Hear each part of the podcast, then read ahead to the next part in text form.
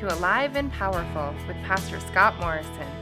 Alive and Powerful is the radio ministry of Foothills Calvary, a fresh and growing fellowship in Lakewood, Colorado. We invite you to come and join us as we study the Word together, Sunday mornings at 9 and 11 a.m. We meet at 12344 West Alameda Parkway in Lakewood, just a few blocks west of Union and Alameda. For more information about Foothills Calvary, please visit our website at foothillscalvary.org. That's foothillscalvary.org. We hope you are blessed by today's message. Now, here's Pastor Scott. So today we're back in Jude, brother of James, half brother of Jesus. But he proclaims in that introduction again to be a bond servant of Christ. He didn't look at it and say, Jesus is my brother. Ah, no, I serve him. I'm a servant of him. And uh, again, not to dismiss this little book, and as I've told you, as we've studied and prepared, that's why it went from one message to five. And we could probably even stretch it out longer than that. Uh, but I encourage you to study it, reread it, and, and go through it. This gives us yet another reminder as we're studying this book that the Old Testament, all of God's Word is profitable. All of God's Word is for us um, to, to, to apply and to read, and, and it's valid for us today. It's not just about the New Testament, it's the Old and New together, the fullness of God's Word. A couple weeks ago, we were in verses 5 through 7, and the book as a whole encourages us to contend for or fight for our faith as we live in the end times warning us that apostasy, that is, is those who will renounce faith, is going to increase in the end times. And we're seeing that in our world today. And as we referred to the, the wide gate and the narrow gate, uh, we have an abundance of false teachers that are leading people down a wide path in the, the wrong direction away from God. We've got to make sure that we're going on the right path, that we're not heading to destruction that we're, we're even seeing that, that, that wide path and that destruction increase even here in Lakewood, in our own city, in our own community, with pastors and leaders who are bowing down to social pressures and being woke. And in that, they're dismissing the very core principles of God's word, of the gospel message. We talked about the sins of certain men last time, and this week we start addressing more sins, starting with the characteristics of these dangerous certain men. So, verse 8, yet in the same way, these men also by dreaming defile the flesh, reject authority, and revile angelic majesties. Yet in the same way, last time Jude connected these certain men with the people of Sodom and Gomorrah in their sensuality, defiling the, the flesh, rejecting God's authority. And as Jude points out, these certain men reject authority. They even reject those who God puts in authority that movement of rejecting authority in our country, it really ramped up in the 60s and the 70s, and it's increased exponentially in the last 10 years. Our society encourages us to reject and to question authority, unless, of course, you're a Christian and you reject and question liberal authority or ungodly agendas. But they otherwise they tell us to question everything. How many of you like a good uh, salad bar? Anybody? good salad bar. Jason's Deli has a good salad bar, right? You can go down there, you can choose whatever you want, kind of pick and choose, take it from here and there. Really, though, we can do this with the Bible as well. A lot of people do. They, they pick and choose and to believe only certain passages. We can do it with our belief system and, and, and choosing at the salad bar of belief. What shall I believe? And that's that mix where people want to think we can coexist. We can't coexist. God's word is the truth. We can't make our own rules. We can't decide we're not going to recognize the proper authorities that God has established. In the darkest days of Israel, society was characterized by a term found in the last part of Judges 21:25. Everyone did what was right in their own eyes. Sound like the news this week? It's the same. Sounds just like today.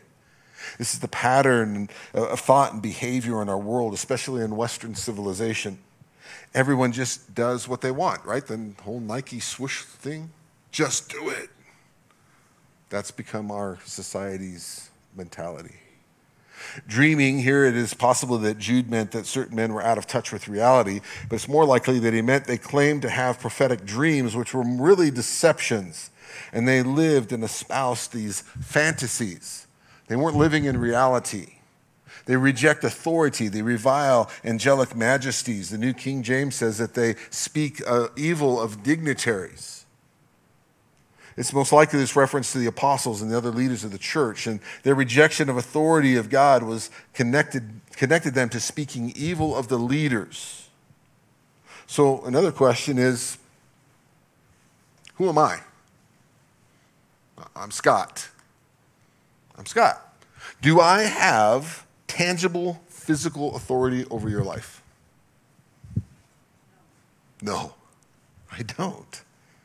Other than the designation as pastor, where spiritual authority is given biblically, and God and His Word would validate and support that, I have no ability to say something that would cause you to say or do something that you do not choose to do.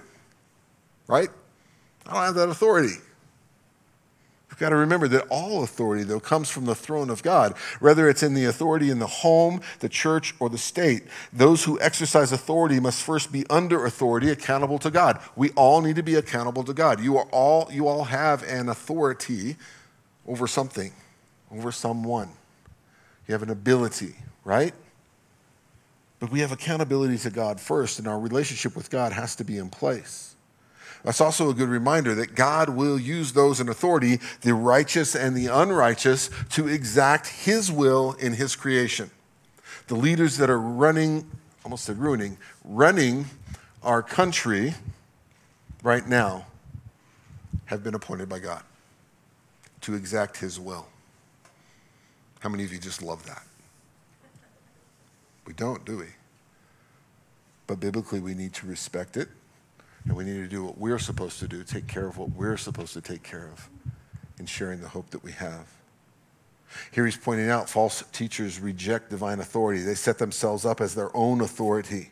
Should I sin that grace may abound? These false teachers turns God's grace into a reason for pride, for lust, for immoral living. They let it go unchecked. If they taught and encouraged others to do that, it would justify what they wanted to do. Oh, no, we're going to teach this thing. That way we can do what we want and get away with it because that's the right thing. They straight up deny that Jesus was God and the Savior, and we've got to watch for this today. We've got to know where the teaching is coming from. You know, when we went through, through COVID, people were sending me video after video after video and government overreach and riots and all these different things. You got to watch this, you got to watch it. No, I don't. No, you need to do a lesson and you need to do a message on this and this. No, we're in the book of Acts. We're good. And you know what? Every Sunday, God's word spoke to where we were.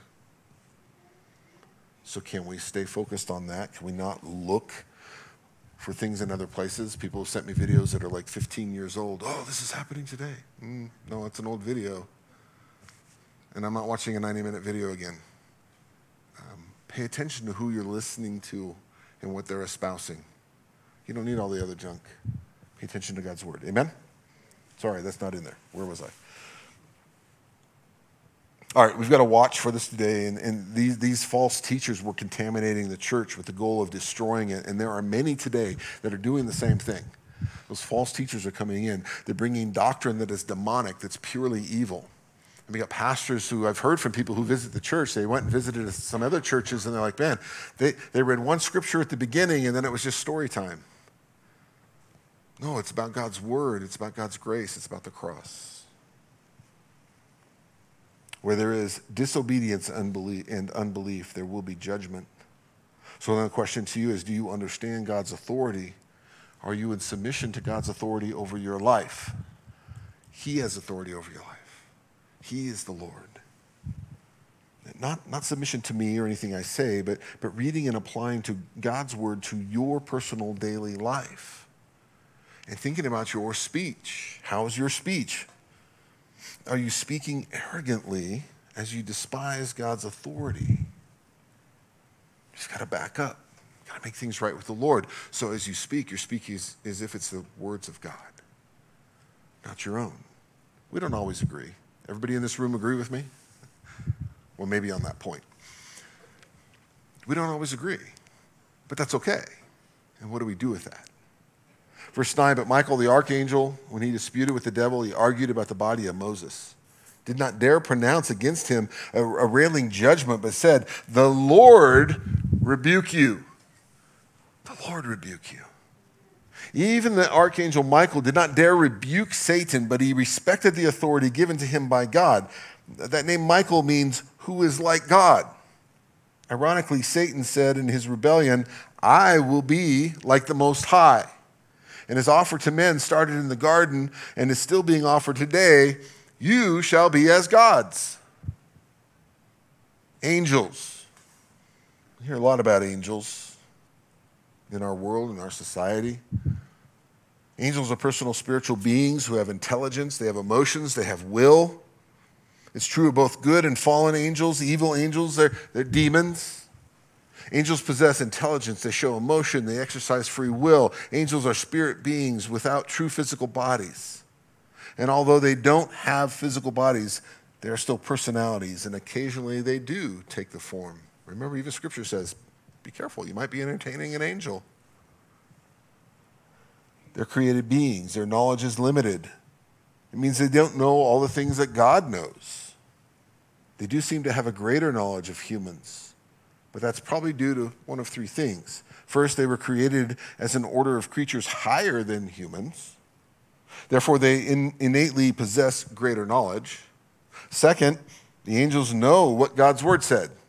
They know what's in it. And third, they gain knowledge through long observation of human activities. Unlike humans, angels do not have to study the past They've experienced it, they've lived through it. So they know. They know how others have acted and reacted in situations. They can predict with greater degree of accuracy how we might act in a similar circumstance. This is also true of the devil, of, of the demons. They, they've observed mankind for thousands of years and they know a great deal of how man falls and fails and what to do. And though angels have wills, angels, like all creatures, are subject to the will of God. Good angels are sent by God to help believers. And what do angels do? What's their job? This is an awesome study. They praise God, they worship, they rejoice in what God does, they serve God, they appear before God. They're instruments of God's judgment. They bring answers to prayer. They aid in winning people to Christ. They observe the Christian order, work, and suffering. They encourage in the time of danger. They care for the righteous at the time of death. Angels are an entirely different order of being than humans. And listen, when you die, you don't become an angel. You're not going to be a chubby little cherubim up floating on a cloud. That's not what it is. Human beings don't become angels. Angels will never become and never were humans. And nowhere in the Bible does it tell us, still listening, to pray to angels. Don't pray to them. Pray to God. Ask God to send some angels. Don't pray to them. Nowhere in the Bible does it say that angels are created in the image and likeness of God as we are. Angels are spiritual beings, and they can, to a certain degree, take that physical form. Humans are primarily physical beings with a spiritual aspect, but we can't just transform to be an angel. That's not what it's about. The greatest thing that we can learn from the holy angels is this. There's those angels. They're there for God, right? What do they do? It's unquestioning, instant obedience to God's commands. That's what we can learn from the angels. They call, God calls, they're there. They worship. And we got Michael the archangel. He's the angel of the highest rank. He's a warrior. He's among the angelic beings faithful to God who are the servants of God and man. Then we have the devil. The devil is an angelic being as well. And he led those other beings in rebellion against God. They are the enemies of God and the enemies of man. They want to see us destroyed. They're invisible. There are invisible angelic beings all around us, even this morning. They're ministering spirits sent by God to assist us. But there's also demonic spirits that are sent to defeat us. The devil cannot unsave a Christian, so don't worry about that. Once you're saved, you're saved. You're in God's protection and his, his hand. Doesn't mean that the enemy's not going to attack, though. Through deceptions, he can corrupt and defile a Christian who is supposed to be walking in purity and in freedom. The devil wants, to the devil, we are time bombs ready to wreck his work. Bombs that he wants to defuse and make ineffective. He wants to steal, kill, and destroy. And remember, he does that in different ways. He doesn't have to just break your leg, throw you to the ground. He just needs to turn your head a little bit, get you distracted from where God wants you to be, and begin to gradually pull you away. I've told you in the past, there's many people that don't believe that the devil exists. I was at a memorial service that I did years, a few years ago, and I was talking with a pastor that I knew who made the statement that no, the devil's not real, hell is allegorical, and that's the way he was leading his congregation. That's very dangerous. They don't even believe what the Bible says. And some, if they believe that the devil exists, they think of him in funny images, like the Middle Ages. Back then, miracle plays were a chief form of entertainment. It's sort of a pageant where religious stories were acted out on the stage, and the audience learned to look for one character that was always behind him. His shoes looked like cloven hoofs. He had a pitch, pitchfork in his hand. The audience was amused by the silly characterization of Satan. Got the idea that it was some sort of comical character. And the devil doesn't mind being thought of this way. Whatever you can do to, to deceive. Because he is a beautiful being. God created him, not Hollywood. Hollywood, Hollywood didn't create what the devil looks like. So be careful. Clarke said, let it, let it be observed that the word archangel is never found in the plural number in the sacred writings. There can only be properly only one archangel, one chief head of the angelic host. Nor is the word devil, as applied to great many of mankind, ever found in the plural.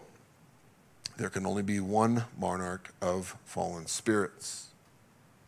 So, in this, they argued about the body of Moses. It's another obscure reference by Jude. The last time we read about the body of Moses was in Deuteronomy 34, 5, and 6, and it stated that when Moses died, he was buried in a valley in the land of Moab, but no one knows where. Even today, they don't know. We don't know why there was a dispute about the body, and some have said the devil wanted to use Moses' body as an object of worship to lead Israel astray into idolatry. Others thought that Satan wanted to desecrate the body of Moses and claimed a right to it because Moses had murdered an Egyptian. However, it's more likely the devil anticipated God's purpose. Uh, God had a plan for Moses, for his body, and the devil tried to defeat that plan even. That's been the plan of, of, the devil from the beginning. He wants to defeat us any way we can. He wants to defeat God. We know after his death, Moses appeared in the bodily form in the transfiguration in Matthew 17, 1 through 3. Six days later, Jesus took with him Peter and James and John, his brother, and led them on the high mountain by themselves. And he was transfigured before them, and his face shone like the sun. His garments became white as light. And behold, Moses and Elijah appeared with them, talking with him. It's possible that Moses and Elijah are also the two witnesses of Revelation 11. We talked about that. But for Jude, the main point isn't why Michael was disputed, but it was how he disputed with the devil. Do not dare pronounce against him a railing judgment, but said, The Lord rebuke you. First, we see that Michael was in a battle, and second, we see that he battled in the Lord's authority. Bachman says this he says, This proves to us that Michael is not Jesus, as some would teach the heretical um, groups have thought. Jesus rebuked the devil in his own authority, Michael did not. The point of contrast is that Michael could not reject the devil's accusation on his own authority. And this ties in us into Ephesians personally, the very beginning of putting on the whole armor of God, where it says in Ephesians 6:10, "Be strong in the Lord and the power of my might." No, his might. Be strong in the Lord and the power of his might. We can't do it on our own. Significantly, Michael did not dare pronounce against him a railing judgment. Michael didn't mock the devil, he didn't accuse the devil. God hasn't called us to judge the devil or condemn the devil, to mock him or to accuse him, but to battle against him in the name of the Lord. and don't go looking for it. Uh, there's a band out there. I don't know why I say this. If I tell you guys I listen to this band, you'd be like, oh, Pastor Scott. A band, it's a Christian band called Demon Hunter. And they've got some pretty amazing lyrics and songs and, and a focus on really spiritual life. And they're not out hunting demons. But the point being, don't be a demon hunter. You don't want to do that. You, don't want to ask for that. You don't need to have a conversation with the devil, right? We do just like Michael the archangel did. The Lord rebuke you. I don't got time for that. And you focus in on the Lord. I've spent the last 10 years unraveling what I was taught because I was part of the Pentecostal movement and part of, of the charismatic movements that were going on. And man, I was all in. I was all in. And as I began to, to actually hear and apply God's word to my life in context, I started having to change my doctrine and my theology just went bam out the door. We started over, flesh, fresh slate relying on the power and the presence of the Holy Spirit, not me working people into a lather or trying to wind up and let loose the Holy Spirit like a top or tell the devil and demons where to go. And this is a whole different message we could do is having a conversation with somebody before service about this very thing. Guys, we do have authority. The devil doesn't have authority over our lives. But we don't need to talk to him about anything. The Lord rebuke you in Jesus' name. We don't need to address it. Satan and his minions can go do their thing. But we do have authority through Jesus Christ and through the blood that was shed. Amen? If you have questions about that and you want to talk about it further, Nori's right back there. No, we're, we're, I'd love to chat with you. So if you want to chat, just let me know. All right, so even though today we have people today that are screaming and yelling and at the devil, they're rebuking him, they're taking authority over him, and they're missing the mark. Here's the reality if we really could bind and rebuke the devil, why do we have to keep doing it? I mean, Jesus is going to do it at, at the end, right? He's going to cast them into the lake. they're done. We can't do that. We try to do things. We could be like the seven sons of Sceva and come out naked and bleeding.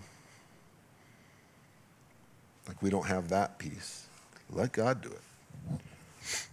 For now, we lean on the word, we lean on the power of his might. And when Jesus was tempted in the, dem- in the desert, what did he do? He responded with scripture every single time, didn't he? So, what should we do when we're tempted, when we're battling, when it's spiritual war? Scripture. Find the scripture. What scripture applies? Where are those promises? What does God's word say about it? And apply it. So the question for you then this morning is Are you using your words and your might, trying to put the devil in his place? Or are you using God's word and God's might? That's what we need to rest in. With Jude, this relates to the certain men by how much more line of thinking. If Michael did not dare to pronounce uh, against him a railing judgment against the devil, and how much more should these certain men not speak evil of God and those he put in authority?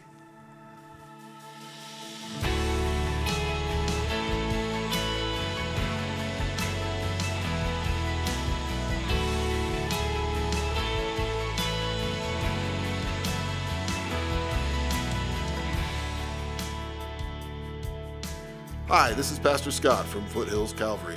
I hope the Lord is speaking to you through today's message. I wanted to just take a second and invite you to join us for worship services at Foothills Calvary. We meet Sundays at 9 and 11 a.m. at 12344 West Alameda Parkway in Lakewood, just a few blocks west of Union and Alameda. If you'd like more information on Foothills Calvary, please visit our website at foothillscalvary.org. Now let's get back to our study. I pray that the Lord will continue to speak to you by his Holy Spirit. Jude continues with more bad character of certain men. Verse 10 These men revile the things which they do not understand, the things which they know by instinct, like unreasoning animals. But these things, they are destroyed. They revile, or the New King James says, speak evil. It's in contrast to Michael, who would not even speak evil of the devil. These certain men spoke evil, especially when they rejected authority and they spoke against the leaders of the church these certain persons or men Jude referred to in, in verse 4 didn't even know the things or the people that they spoke evil about. They're just doing their own thing. Their evil speech was made worse by their ignorance. That's why it's best sometimes for us to just keep quiet, isn't it? If we don't know something, it's okay to be quiet. If we don't have all of the information, remember when we were in James 3, we talk about the power of the tongue. Um, I, I, would encourage you to read uh, James 3, 1 through 6, but I'm just going to read verse 5. It says, So also the tongue is a small part of the body, and yet it boasts great things. See how great a forest is set aflame by such a small fire. Our tongue is powerful. Can it be used for God's word and to build others up, or can it be used to tear down? Yes, both. So, what are you using your tongue for?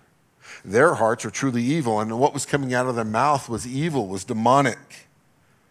So they spoke against the dignitaries and rejected authority, and these certain men didn't know about true spiritual leadership and authority. So they found it easy to speak evil against it. We've had people within this church in the last seven, eight years that I know of personally that have pushed back against biblical authority. They can't hear and receive anything. They had a spiritual or holy arrogance, these men. Jesus even said in Matthew 12, For the mouth speaks out of what fills the heart. Right? And even in Proverbs, out of the mouth the abundance of the heart flows. These men have infiltrated the church and pretended to be spiritual, but their only knowledge was really natural or carnal, and their mind was corrupt. It was unspiritual.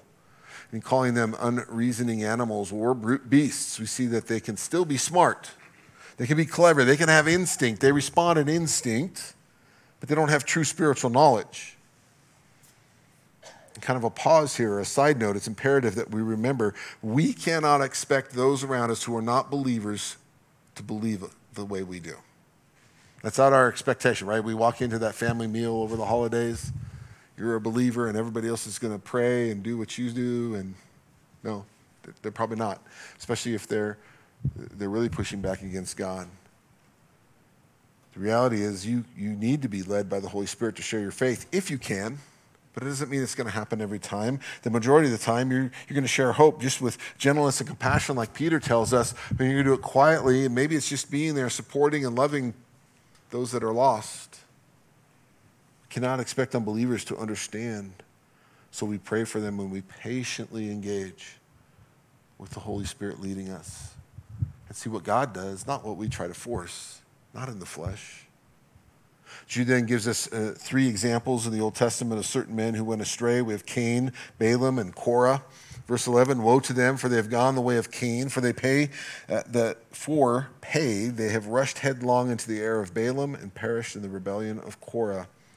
And again, I can't wait to get in our study in Genesis. That's why I think it's probably going to take us more than 50 weeks. But I read these stories, and, and they're just amazing, and they come so alive the two sons of Adam and Eve, Cain and Abel. They brought their offerings to the Lord. Cain, being a farmer, brought an offering for his harvest, and, and Abel, a shepherd, brought an offering from his flocks. God accepted Abel's, but he rejected Cain's sacrifice. The quick assumption is that it was rejected because it wasn't a, a blood sacrifice, it was grain. That's not the case. The real difference was between faith and unbelief. Hebrews 11:4 says, "By faith Abel offered to, to God a better sacrifice than Cain, through which he obtained the testimony that was righteous." God testifying about his gifts, though through faith, though he is dead, he still speaks. I mean, Cain, Cain's sacrifice was, was probably more pleasing to the senses, right? Grain, than the carcass of a dead lamb. And Although those of you that are hunters, you probably would disagree. You like the fresh smell of a butchered animal. I don't know. But Cain's sacrifice was offered without faith, it was a religious duty. Check the box. And it was un- unacceptable to God. So here's the thing you can give to God whatever you have, whatever you are, but you've got to do it in faith for the right reason. Is your heart right as you're giving, whatever it may be? Don't buy into the religious thought of just checking the boxes, being a Pharisee. Let your relationship with God bring a genuine heart of love and of sacrifice. Then going the way of Cain, Genesis 4, 5, and 8. For Cain and for his offering he had no regard. So Cain became very angry. His countenance fell. The Lord said to Cain, Why are you angry and why is your countenance fallen? If you do well, will not your countenance be lifted up? If you do not do well, sin is crouching at the door. and it desires its desires for you, but you must master it. Cain told Abel his brother, and he came about when they were in the field. Cain rose up against Abel, his brother, and he killed him. Basically, it says that after God rejected his sacrifice, Cain was angry. His countenance fell. He became angry because he knew he was rejected by God. And in a fit of anger and rage, Cain murdered Abel and lied about it to God. Anybody ever lie to God? You know he can see through that, right? John repeats it in 1 John 3:12 that Cain murdered his brother because Abel's works were righteous by faith, while Cain's own were wicked. Cain's lack was not in works, but in faith. If his faith was there, he would have, God would have received that offering the way of Cain. It's a typical way that certain men follow in, and in this way of unbelief and empty religion, which leads to jealousy and persecution of truly godly people, it eventually leads to a murderous anger. Listen, unchecked sin in our hearts eventually leads to action, which leads to death.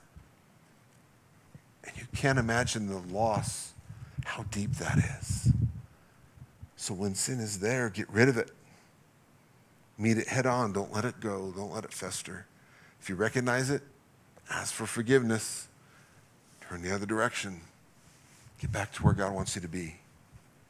There's no greater curse on the earth than empty, vain religion and those who have a form of godliness but deny its power.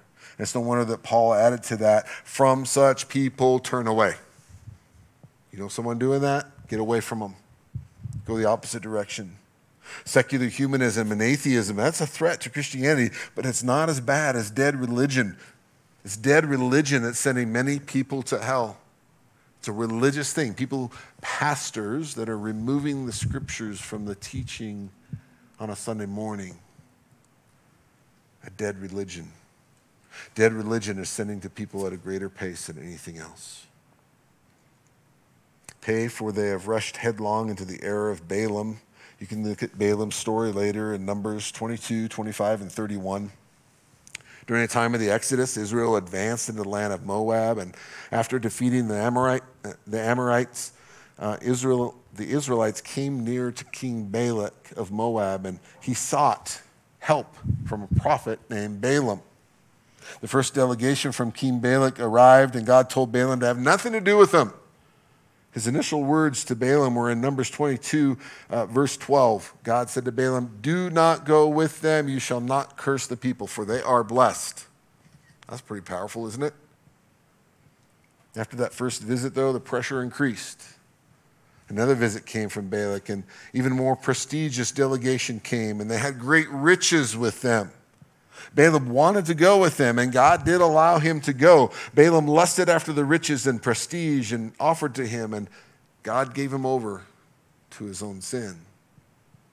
You see, God has given you and I free will. We can choose to surrender all to God, to be obedient to His word, or we can take all that the world may offer and disregard God. Again, uh, uh one way leads to heaven, that narrow path, that, that narrow gate and few will find it. Few will follow that narrow path.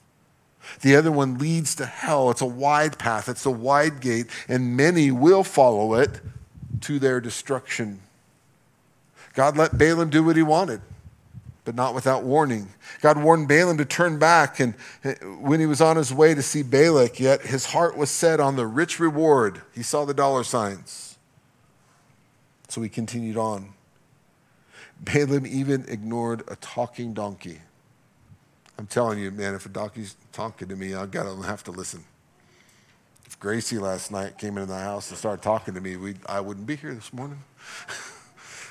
My dog's talking to me. He didn't care. The donkey was sent to warn him to turn back. If you don't know the story, check it out in Numbers. Balaam even knew that he had done wrong. Numbers 22 through, through, through verse 34, he said, I have sinned. If it displeases you, I'll turn back. He didn't do it. He didn't turn back. It was just lip service. He continued on, refusing to see that when God says no, we must take it as a no. Instead, God gave Balaam what his sinful heart desired. Listen to God's small, still voice when he speaks. God has told you something, listen. Don't let the flesh dictate anything other than obedience to God. Obedience to God. I beg you, I implore you, don't ignore it when God tells you something. Or you'll carry that sin or that regret going forward. You can give it to God, and it is, he, he will redeem you. But don't even go there in the first place. Guard yourself, guard your heart, guard your mind. Don't ignore that voice of God. Amen? After meeting with King Balak of Moab, Balaam prophesied over Israel four times. But as he spoke forth God's word, he didn't curse them. Instead, he blessed them each time. He couldn't do it. When he was unsuccessful in cursing Israel, he devised a plan and told Balak on how to bring Israel under a curse. Instead of trying to, to have a prophet curse Israel, he should lead her into fornication and idolatry, and then God would curse disobedient Israel. So Balak did that very thing. He sent his young women into the camp of Israel to lead Israel into sexual immorality and idolatry. And because the people sinned, God did indeed curse them. He brought a plague of judgment on them. It killed 24,000 of them. Sin is right here, crouching at the door, waiting to devour us. We've got to push it back and battle it every day. Remember, your authority is in Jesus Christ. It's in the blood that was shed at the cross. You don't have to bow down to those temptations. Balaam was guilty of one of the greatest sins, deliberately leading others into sin. And what makes it even worse, he did it for money. And there are many Christians today who say that, that they would, you know, I would die under persecution, I'll die for my faith. But yet, when that dollar is waved in front of them, a large sum of money, then they would abandon Christ. There's not a single sin that corrupt men will not commit for the sake of money. Covetousness, greed. It's a dangerous sin that killed Jesus. 30 pieces of silver helped put Jesus on the cross. And our last example of men who went astray, last part of verse 11, and perished in the rebellion of Korah. The Korah, Korah's story is found in Numbers 16. A prominent man in Israel. One day he came to Moses saying, You take too much upon yourself. For all the congregation is holy, every one of them, and the Lord is among them. Why then do you exalt yourself about, about the congregation of the Lord? You see, Korah and his followers, they resented the authority that God had given Moses and Aaron. Number 16:3 they assembled together against Moses and Aaron and said to them, "You have gone far enough, for all the congregation are holy, every one of them. The Lord's in their midst. Why do you exalt yourself above the assembly of the Lord?" Korah, when Korah said this, Moses fell on his face, knowing God's judgment was going to come. Moses then proposed a test. Each group took a censer for burning incense, came before the Lord, and the Lord himself would choose which man he wanted to represent him, Moses or Korah. When they both came before God, the Lord told Moses, Back up, brother. Oh, snap. Here it comes the ground opened up and swallowed Korah and his followers, and after that, fire came from heaven and burned up all of his supporters. They all perished. If you and I are having a conversation out in the foyer and I start backing up, I'm just kidding. Better think about it. Korah was a Levite, but not from the priestly fa- family of Aaron. As a Levite, he had his own God appointed sphere of ministry, yet he was not content with it. He wanted a ministry and the authority that was given to Moses. He wanted that.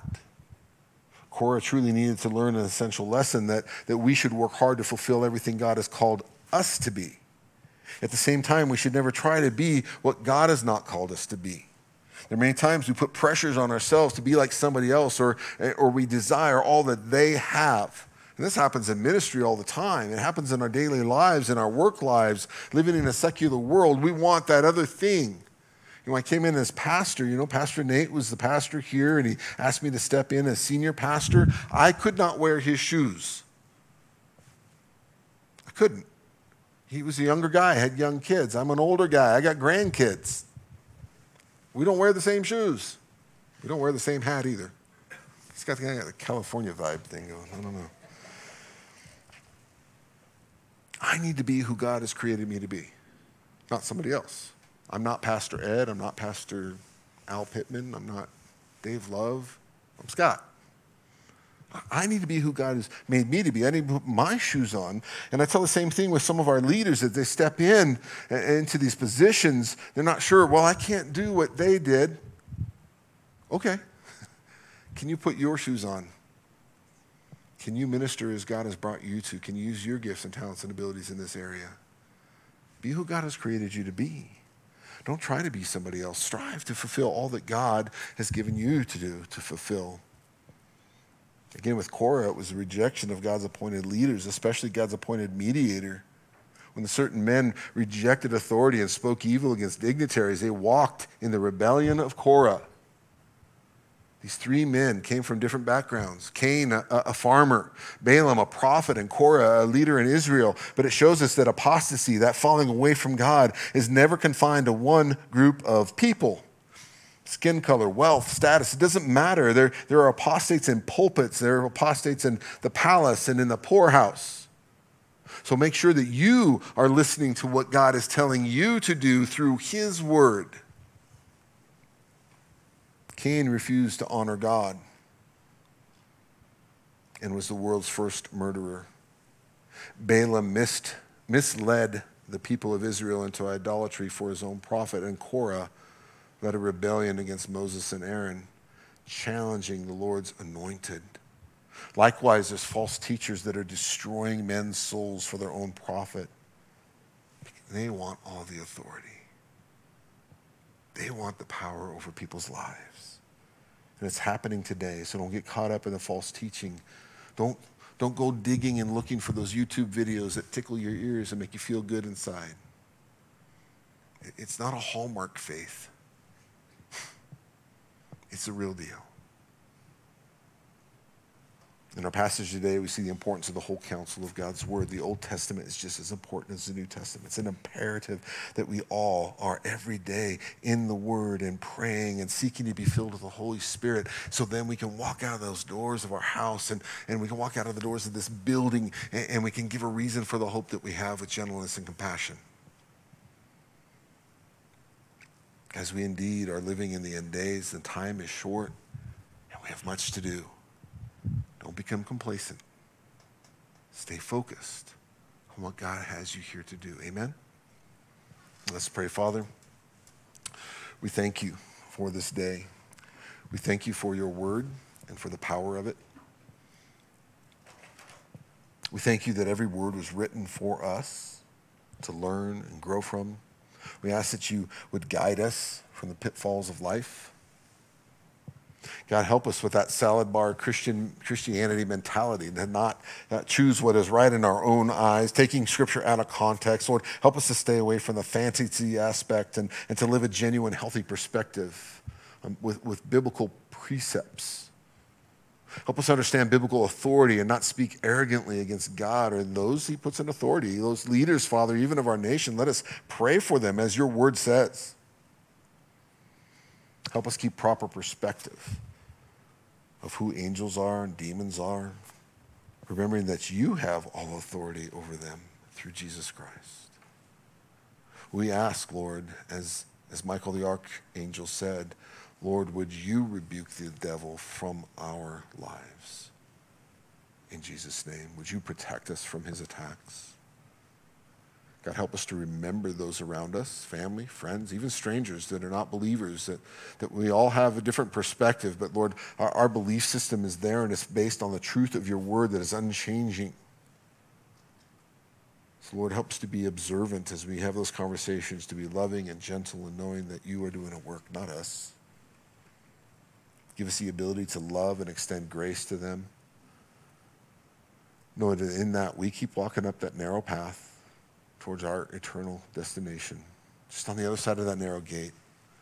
Let us do what we can to bring others with us. Let us be obedient to you, though, in that.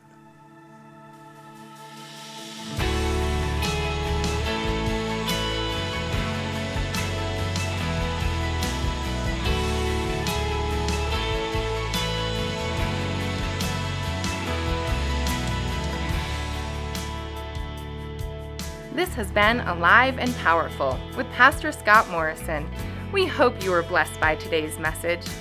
Alive and Powerful is the radio ministry of Foothills Calvary, a fresh and growing fellowship in Lakewood, Colorado. We invite you to come and join us as we study the Word together, Sunday mornings at 9 and 11 a.m. We meet at 12344 West Alameda Parkway in Lakewood, just a few blocks west of Union and Alameda. For more information about Foothills Calvary, please visit our website at foothillscalvary.org. That's foothillscalvary.org.